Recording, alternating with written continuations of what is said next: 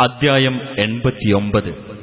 അൽ ഫജർ മക്കയിൽ അവതരിച്ചത്. ഫജർ എന്നാൽ പ്രഭാതം എന്നർത്ഥം. ഒന്നാം വചനത്തിൽ പ്രഭാതത്തിന്റെ പേരിൽ സത്യം ചെയ്തിട്ടുള്ളതാണ് ഈ പേരിന് നിദാനം.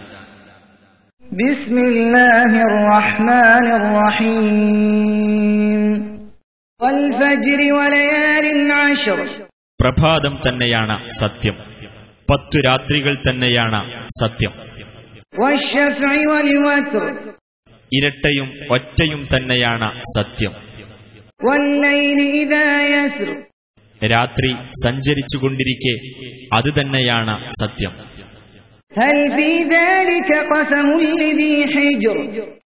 മേൽ പറഞ്ഞവയിൽ കാര്യബോധമുള്ളവന് സത്യത്തിന് വകയുണ്ടോ?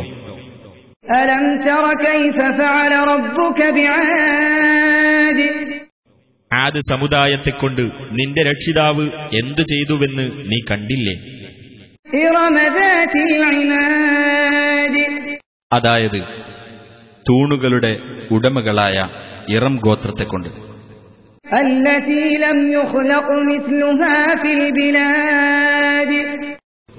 തത്തുല്യമായിട്ടൊന്ന് രാജ്യങ്ങളിൽ സൃഷ്ടിക്കപ്പെട്ടിട്ടില്ലാത്ത ഗോത്രം.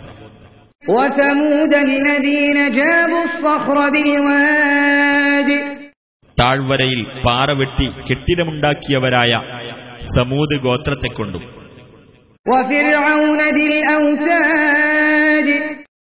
ആണികളുടെ ആളായ ഫിർഔനെ കൊണ്ടും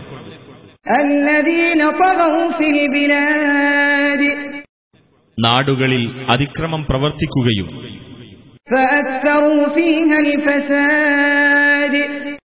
അവിടെ കുഴപ്പം വർദ്ധിപ്പിക്കുകയും ചെയ്തവരാണവർ.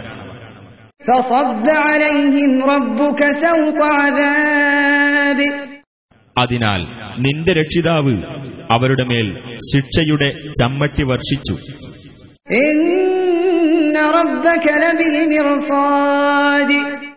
തീർച്ചയായും നിന്റെ രക്ഷിതാവ് പതിയിരിക്കുന്ന സ്ഥാനത്തു തന്നെയുണ്ട്.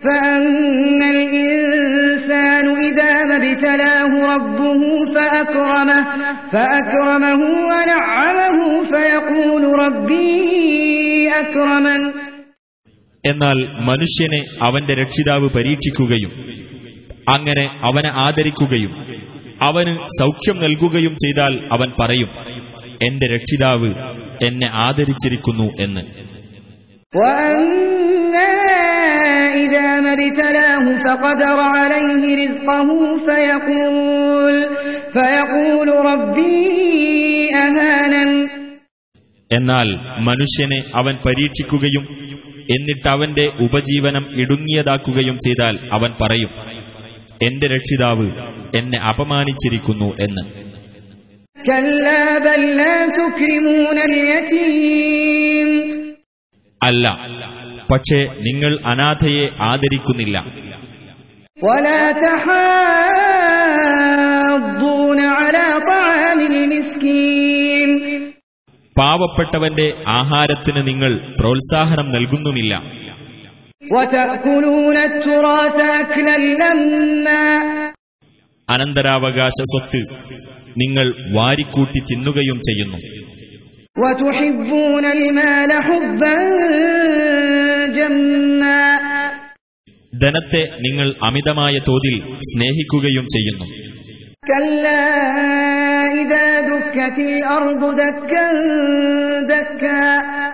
അല്ല ഭൂമി പൊടിപൊടിയായി പൊടിക്കപ്പെടുകയും.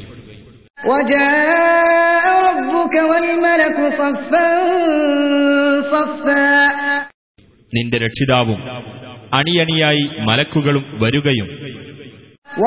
وجيء يومئذ بجهنم يومئذ يتذكر الإنسان وأنى له الذكرى അന്ന് നരകം കൊണ്ടുവരപ്പെടുകയും ചെയ്താൽ അന്നേ ദിവസം മനുഷ്യന് ഓർമ്മ വരുന്നതാണ് എവിടെ നിന്നാണ് അവന് ഓർമ്മ വരുന്നത് يقول يا ليتني قدمت لحياتي അവൻ പറയും അയ്യോ ഞാൻ എന്റെ ജീവിതത്തിനു വേണ്ടി മുൻകൂട്ടി സൽക്കർമ്മങ്ങൾ ചെയ്തു വച്ചിരുന്നെങ്കിൽ എത്ര നന്നായിരുന്നേനെ.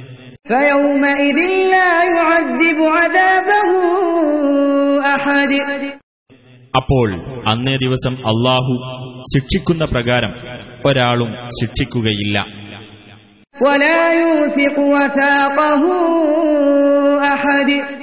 അവൻ പിടിച്ചു ബന്ധിക്കുന്നതുപോലെ ഒരാളും പിടിച്ചു ബന്ധിക്കുന്നതുമല്ല.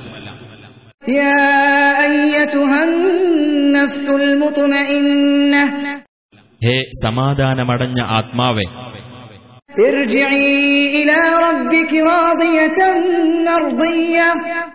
നീ നിന്റെ രക്ഷിതാവിങ്കലേക്ക് തൃപ്തിപ്പെട്ടുകൊണ്ടും തൃപ്തി ലഭിച്ചുകൊണ്ടും മടങ്ങിക്കൊള്ളുക. ഫദുഖുലി ഫീ ഇബാദി ജന്നതി. എന്നിട്ട് എന്റെ അടിയാന്മാരുടെ കൂട്ടത്തിൽ പ്രവേശിച്ചുകൊള്ളുക. എന്റെ സ്വർഗത്തിൽ പ്രവേശിച്ചുകൊള്ളുക.